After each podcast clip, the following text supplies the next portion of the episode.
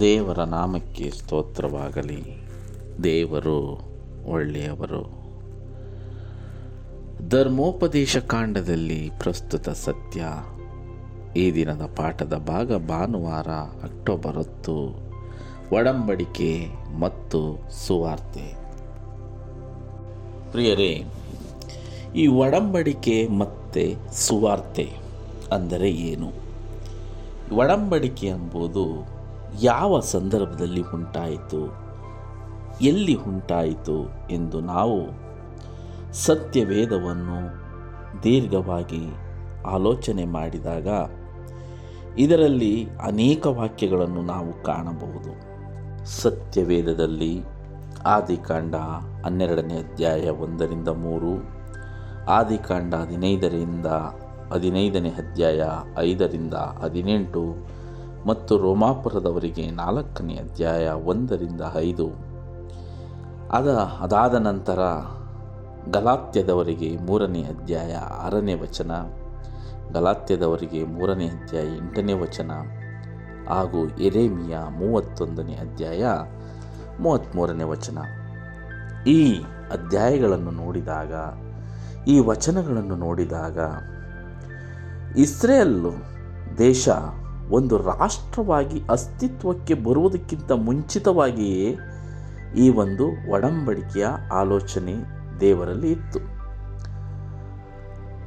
ಈ ಅಬ್ರಾಹ್ಮನು ಅದಕ್ಕಿಂತ ಮುಂಚಿತವಾಗಿದ್ದ ಪೂರ್ವಿಕರು ಆದಿಯಿಂದಲೂ ಈ ಒಡಂಬಡಿಕೆಯು ಒಂದು ಕೇಂದ್ರ ಬಿಂದುವಾಗಿದೆ. ಒಡಂಬಡಿಕೆ ಮತ್ತು ಸುವಾರ್ತೆ. ಸತ್ಯವೇನೆಂದರೆ ಸುವಾರ್ತಿ ಎಂಬುದು ನಾವು ನಂಬುವ ನಂಬಿಕೆಯಿಂದಲೇ ನಮಗೆ ರಕ್ಷಣೆ. ಯಾವ ಸುವಾರ್ತಿಯನ್ನು ನಾವು ನಂಬಬೇಕು? ಯಾವ ಒಡಂಬಡಿಕೆಯನ್ನು ನಾವು ನಂಬಬೇಕು ಎಂಬುದನ್ನು ಈ ದಿನದ ಪಾಠದಲ್ಲಿ ನಾವು ನೋಡೋಣ ಪ್ರಿಯರೇ. ದೇವರು ಪರಲೋಕದಲ್ಲಿ ಯುದ್ಧ ನಡೆದು ಅಲ್ಲಿ ಮಿಕಾಯೇಲನು ಆತನ ದೂತರು. ನಾವು ಹನ್ನೆರಡನೇ ಅಧ್ಯಾಯ ಪ್ರಕಟಣೆಯ ಗ್ರಂಥವನ್ನು ಓದಿದಾಗ ಅಲ್ಲಿ ಮಿಕಾಯೇಲನಿಗೂ ಹಾಗೂ ಪ್ರಧಾನ ದೂತನಾದ ಲೂಸಿಫರನಿಗೂ ಯುದ್ಧವಾಗಿ ಅಲ್ಲಿ ಆ ಒಂದು ಘಟಸರ್ಪ ಭೂಮಿಗೆ ತಳ್ಳಲ್ಪಟ್ಟಿತ್ತು. ಆ ಒಂದು ಘಟಸರ್ಪ ಭೂಮಿಗೆ ಬಿದ್ದ ಮೇಲೆ ಈ ಭೂಮಿಯಲ್ಲಿ ಪಾಪ ಸೃಷ್ಟಿಯಾಯಿತು. ಎಂದು ಆ ಪರಲೋಕದಲ್ಲಿ ಯುದ್ಧ ನಡೆಯಿತು. ಅಂದೇ, ಯೇಸು ಕ್ರಿಸ್ತರು ಒಂದು ಒಡಂಬಡಿಕೆಯನ್ನು ತನ್ನ ತಂದೆಯ ಜೊತೆ ಮಾಡಿಕೊಳ್ಳುತ್ತಾರೆ. ಏನೆಂದರೆ, ಇನ್ನು ಮುಂದೆ ಈ ಲೋಕ ಪಾಪದಲ್ಲಿ ಮುಳುಗಿ ಹೋಗುವುದು. ಆ ಪಾಪವನ್ನು ನಿವಾರಣೆ ಮಾಡುವುದಕ್ಕಾಗಿ ನಾನು ಮನುಷ್ಯನಾಗಿ ಹುಟ್ಟಿ, ಆ ಒಂದು ಪಾಪವನ್ನು ಹೊತ್ತು ನಾನು ಆ ಪಾಪದಿಂದ ಈ ಜನರಿಗೆ ಬಿಡುಗಡೆಯನ್ನು ಕೊಡುತ್ತೇನೆ ಎಂಬ ಒಂದು ಒಡಂಬಡಿಕೆಯನ್ನು ಯೇಸುಕ್ರಿಸ್ತರು ತನ್ನ ತಂದೆಯ ಜೊತೆ ಮಾಡಿಕೊಳ್ಳುತ್ತಾರೆ. ಈ ಒಡಂಬಡಿಕೆಯನ್ನೇ ಇಲ್ಲಿ ಅಬ್ರಹಾಮನಿಗೆ ಆದಿಕಾಂಡ ಹನ್ನೆರಡನೇ ಅಧ್ಯಾಯ ಒಂದರಿಂದ ಮೂರರಲ್ಲಿ ಕೊಡಲ್ಪಟ್ಟಿದೆ ಪ್ರಿಯರೇ. ಅಬ್ರಹಾಮನನ್ನು ನಂಬುವಂಥ ಜನರು, ಅಬ್ರಹಾಮನಲ್ಲಿದ್ದ ನಂಬಿಕೆಯು ಜನರಲ್ಲಿ ಇದ್ದಾಗ ಅಬ್ರಹಾಮನು ಜೀವಿಸಿದ ರೀತಿ ಜೀವಿಸಿದಾಗ ಆತನ ರೀತಿ ಅಬ್ರಾಹ್ಮನಾಗಿ ನಂಬಿದವರನ್ನು ರಕ್ಷಣೆ ಮಾಡುತ್ತೇನೆ. ಅಬ್ರಾಹ್ಮನನ್ನು ಹರಿಸುವವರನ್ನು ಹರಿಸುತ್ತೇನೆ ಶಪಿಸುವವರನ್ನು ಶಪಿಸುತ್ತೇನೆ. ಅಬ್ರಾಹ್ಮನಿಗೆ ಇಲ್ಲೇ ಒಂದು ವಾಗ್ದಾನವನ್ನು ಮಾಡುತ್ತಾರೆ. ನಿನ್ನಿಂದ ಲೆಕ್ಕಿಸುವುದಾದರೆ ಆಕಾಶದ ನಕ್ಷತ್ರಗಳನ್ನು ನೋಡು ಎಂದು ಹೇಳುತ್ತಾರೆ. ಆ ರೀತಿಯಾಗಿ ನಿನ್ನ ಸಂತಾನವನ್ನು ಹೆಚ್ಚಿಸುತ್ತೇನೆ ಎಂದು ಹೇಳುತ್ತಾರೆ. ಪ್ರಿಯರೇ ಅಬ್ರಾಹ್ಮನ ಕುಲದಿಂದಲೇ ಯೇಸುಕ್ರಿಸ್ತರು ಈ ಲೋಕದಲ್ಲಿ ಜನಿಸಿತ್ತು ಹಾಗಾಗಿ ಅಬ್ರಾಹ್ಮನ ನಂಬಿಕೆ ಏನೆಂದರೆ ಅಬ್ರಹಾಮನು ಯೇಸುಕ್ರಿಸ್ತರನ್ನು ನಂಬಿದನು. ಯೇಸುಕ್ರಿಸ್ತರ ಜೀವನವನ್ನು ನಂಬಿದನು. ಅದಕ್ಕಾಗಿ ಅಬ್ರಾಹ್ಮನನ್ನು ದೇವರನ್ನು ನಂಬುತ್ತಾನೆ. ದೇವರು ಆತನಿಗೆ ಮಾಡಿದ ವಾಗ್ದಾನವನ್ನು ನಂಬುತ್ತಾನೆ. ಆದುದರಿಂದ ದೇವರ ಮುಂದೆ ಅಬ್ರಾಮನು ನೀತಿವಂತನೆಂದು ನಿರ್ಣಯಿಸಲ್ಪಡುತ್ತಾನೆ. ಅದಾದ ನಂತರ ಅಬ್ರಾಹ್ಮನು ಆದಿಕಾಂಡ ಇಪ್ಪತ್ತೆರಡನೇ ಅಧ್ಯಾಯದಲ್ಲಿ ಮೋರಿಯ ಬೆಟ್ಟದ ಮೇಲೆ ತನ್ನ ಒಬ್ಬನೇ ಮಗನನ್ನು ಬಲಿ ಕೊಡಲು ತಯಾರಾಗುತ್ತಾನೆ. ಇಲ್ಲಿ ಅಬ್ರಾಹ್ಮನ ಆಲೋಚನೆ ಏನಿತ್ತಂದರೆ, ತನ್ನ ಒಬ್ಬನೇ ಮಗನು ಈ ರೀತಿಯಾಗಿ ಬಲಿ ಕೊಡುವ ಸಂದರ್ಭ ಬಂದಿದೆ ಎಂದು ಆತನಿಗೆ ದುಃಖವಾಗಿರಬಹುದು. ಆದರೂ ಸಹ ಆ ಮಗನಿಗಿಂತ ದೊಡ್ಡವರು ಯಾರು? ದೇವರು. ಅವರ ಮೇಲೆ ನಾವು ನಂಬಿಕೆ ಇಟ್ಟಾಗ ನಮಗೆ ಇನ್ನೂ ಹೆಚ್ಚಿನದನ್ನು ನೀಡಲು ದೇವರು ಸಿದ್ಧರಿದ್ದಾರೆ ಎಂಬುವ ನಂಬಿಕೆ ಆತನಲ್ಲಿತ್ತು. ಅದಕ್ಕಾಗಿ ಯಾರು ಯೇಸುಕ್ರಿಸ್ತರನ್ನು ನಂಬುತ್ತಾರೋ ಅವರನ್ನು ಅಬ್ರಾಹ್ಮನ ವಂಶಿಕರು ಎಂದು ಸತ್ಯವೇದ ತಿಳಿಸುತ್ತದೆ ಪ್ರಿಯರೇ. ಒಡಂಬಡಿಕೆ ಎಂದರೆ ಯೇಸುಕ್ರಿಸ್ತನೇ.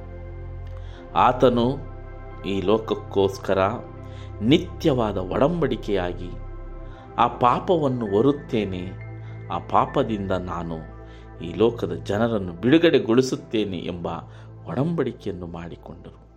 ಆ ಒಡಂಬಡಿಕೆ ಶಾಶ್ವತವಾದ, ನಿತ್ಯವಾದ ಒಡಂಬಡಿಕೆ.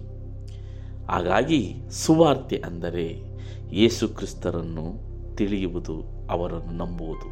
ಯೇಸುಕ್ರಿಸ್ತರನ್ನು ನಂಬುವುದೇ ಸುವಾರ್ತೆ. ಸುವಾರ್ತೆ ಅಂದರೆ ಯೇಸುಕ್ರಿಸ್ತರೇ ಪ್ರೇರೆ ಈ ಒಡಂಬಡಿಕೆ ಮತ್ತು ಸುವಾರ್ತೆ ಸತ್ಯವೇದದ ಉದ್ದಕ್ಕೂ ಆದಿಕಾಂಡದಿಂದ ಪ್ರಕಟಣೆವರೆಗೂ ನಿರಂತರವಾಗಿ ಜೊತೆಯಲ್ಲಿ ಸಾಗುತ್ತದೆ. ಹಾಗಾಗಿ ಈ ಒಡಂಬಡಿಕೆಯನ್ನು ಕೈಗೊಂಡು ನಡೆಯಬೇಕೆಂದರೆ ಯೇಸುಕ್ರಿಸ್ತನ ಆಜ್ಞೆಗಳನ್ನು, ಪ್ರೀತಿಯನ್ನು ನಾವು ಅರ್ಥ ಮಾಡಿಕೊಂಡು ಜೀವಿಸಬೇಕು. ಯೇಸುಕ್ರಿಸ್ತನೇ ಸುವಾರ್ತೆ. ಆತನ ಹೆಸರನ್ನು ಈ ಲೋಕಕ್ಕೆ ನಾವು ಪರಿಚಯಿಸಬೇಕು. ಆ ರೀತಿ ಪರಿಚಯಿಸಿದಾಗ ನಾವು ಆ ಒಡಂಬಡಿಕೆಯ ಸುವಾರ್ತೆಯನ್ನು ಅರ್ಥ ಮಾಡಿಕೊಳ್ಳಲು ಸಾಧ್ಯ ಪ್ರಿಯರೇ. ಇದೇ ಒಡಂಬಡಿಕೆಯ ಬಗ್ಗೆ ಗಲಾತ್ಯದವರ ಬರೆದ ಪತ್ರಿಕೆ ಮೂರು ಆರರಲ್ಲಿ ಪೌಲನು ಇಲ್ಲಿ ಎಚ್ಚರಿಸುತ್ತಾನೆ. ಮೂರು ಆರು, ಮೂರು ಎಂಟು, ಮೂರು ಏಳರಲ್ಲಿ ಅದೇ ರೀತಿ ಎರೇಮಿಯ ಮೂವತ್ತೊಂದು ಮೂವತ್ತ್ಮೂರರಲ್ಲಿ ನಾನು ಒಂದು ಹೊಸ ಒಡಂಬಡಿಕೆಯನ್ನು ಮಾಡಿಕೊಳ್ಳುತ್ತೇನೆ ಈ ಜನರೊಂದಿಗೆ ಎಂದು ಹೇಳುತ್ತಾನೆ. ಅದೇ ರೀತಿ ಯಾಜಕ ಕಾಂಡ ಪುಸ್ತಕವನ್ನು ನಾವು ಗಮನಿಸಿದಾಗ ಇಪ್ಪತ್ತಾರನೇ ಅಧ್ಯಾಯ ಹನ್ನೆರಡನೇ ವಚನ. ಹಾಗೂ ಪ್ರಕಟಣೆ ಹದಿನಾಲ್ಕನೇ ಅಧ್ಯಾಯದಲ್ಲೂ ಸಹ ಈ ಒಡಂಬಡಿಕೆ ನಿತ್ಯವಾದ ಶುಭ ವರ್ತಮಾನ ಸುವಾರ್ತೆ ಎಂಬುದನ್ನು ನಾವು ಕಾಣಬಹುದು. ಸುವಾರ್ತೆ ಎಂದರೆ ಯೇಸುಕ್ರಿಸ್ತನನ್ನು ಮತ್ತೊಬ್ಬರಿಗೆ ಪರಿಚಯಿಸುವುದೇ ಸುವಾರ್ತೆ. ಯೇಸುಕ್ರಿಸ್ತನು ಯಾವ ರೀತಿ ನಮಗಾಗಿ ತನ್ನ ತಂದೆಯ ಜೊತೆಯಲ್ಲಿ ಒಡಂಬಡಿಕೆ ಮಾಡಿಕೊಂಡರು ನಿತ್ಯವಾದ ಶಾಶ್ವತವಾದ ಒಡಂಬಡಿಕೆ. ಅಂದರೆ ಈ ಭೂಮಿ, ಆಕಾಶ ಭೂಮಿ ಇರುವವರೆಗೂ ಮಾತ್ರವಲ್ಲದೆ ಯಾರು ಯೇಸುಕ್ರಿಸ್ತರನ್ನು ನಂಬಿ ಆ ಮಹಾಖಾನನ್ ಪರಲೋಕದಲ್ಲಿ ಜೀವಿಸುತ್ತಾರೋ, ಅಲ್ಲಿವರೆಗೂ ಈ ಒಂದು ಶಾಶ್ವತವಾದ ಒಡಂಬಡಿಕೆ ನಿರಂತರವಾಗಿ ಇರುತ್ತದೆ ಪ್ರಿಯರೇ.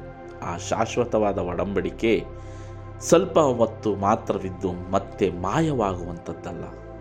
ಯಾರು ನಿತ್ಯ ಜೀವವನ್ನು ಪಡೆಯುತ್ತಾರೋ ನಿತ್ಯವಾಗಿ ಇರುವಂಥದ್ದೇ ಆ ಒಡಂಬಡಿಕೆ. ಈ ಒಡಂಬಡಿಕೆ ಮತ್ತು ಸುವಾರ್ತೆ ಏನೆಂದರೆ, ಒಡಂಬಡಿಕೆ ಎಂದರೆ ಯೇಸುಕ್ರಿಸ್ತರು ನಮ್ಮನ್ನು ಪಾಪದಿಂದ ಬಿಡುಗಡೆಗೊಳಿಸುತ್ತಾರೆ ಎಂಬುದೇ ಒಡಂಬಡಿಕೆ. ಸುವಾರ್ತೆ ಎಂದರೆ ಯೇಸುಕ್ರಿಸ್ತರನ್ನು ನಾವು ಮತ್ತೊಬ್ಬರಿಗೆ ಪರಿಚಯಿಸುವುದೇ ಸುವಾರ್ತೆ. ಹಾಗಾಗಿ ಈ ಒಡಂಬಡಿಕೆಯನ್ನು ಅಬ್ರಾಹ್ಮನು ನಂಬಿದನು. ನಂಬಿ ಆ ದೇವರ ಒಂದು ಮಾತಿಗೆ ವಿಧಿಯನಾಗಿ ಆತನ ಚಿತ್ತದಂತೆ ನಡೆದು ತನ್ನ ಒಬ್ಬನೇ ಮಗನನ್ನು ಬಲಿ ಕೊಡಲು ಸಹ ಆತನು ತಯಾರಾದನು. ಅದೇ ರೀತಿ ಆ ಅಬ್ರಾಹ್ಮನ ನಂಬಿಕೆ ನಮ್ಮಲ್ಲೂ ಇರಬೇಕು. ಆ ರೀತಿ ನಂಬಿಕೆ ಇದ್ದಾಗ ಮಾತ್ರ ನಾವು ಆ ಒಡಂಬಡಿಕೆ ಮತ್ತು ಸ್ವಾರ್ಥಿಯನ್ನು ಒಂದು ಗ್ರಹಿಸಿಕೊಳ್ಳಲು ಸಾಧ್ಯ, ಅರ್ಥ ಮಾಡಿಕೊಳ್ಳಲು ಸಾಧ್ಯ ಪ್ರಿಯರೇ. ನಾವು ಆದಿಕಾಂಡ ಹನ್ನೆರಡನೇ ಅಧ್ಯಾಯ ಒಂದರಿಂದ ಮೂರನೇ ವಚನವರೆಗೂ ಓದೋಣ. ಯಹೋವನು ಅಬ್ರಾಹ್ಮನಿಗೆ ನೀನು ಸ್ವದೇಶವನ್ನು ಬಂದು ಬಳಗವನ್ನು ತಂದೆಯ ಮನೆಯನ್ನು ಬಿಟ್ಟು ನಾನು ತೋರಿಸುವ ದೇಶಕ್ಕೆ ಹೊರಟು ಹೋಗು. ನಾನು ನಿನ್ನನ್ನು ದೊಡ್ಡ ಜನಾಂಗವಾಗುವಂತೆ ಮಾಡಿ ಆಶೀರ್ವದಿಸಿ ನಿನ್ನ ಹೆಸರನ್ನು ಪ್ರಖ್ಯಾತಿಗೆ ತರುವೆನು. ನೀನು ಆಶೀರ್ವಾದ ನಿಧಿಯಾಗುವಿ. ನಿನ್ನನ್ನು ಅರಿಸುವರನ್ನು ಅರಿಸುವೆನು, ನಿನ್ನನ್ನು ಶಪಿಸುವರನ್ನು ಶಪಿಸುವೆನು.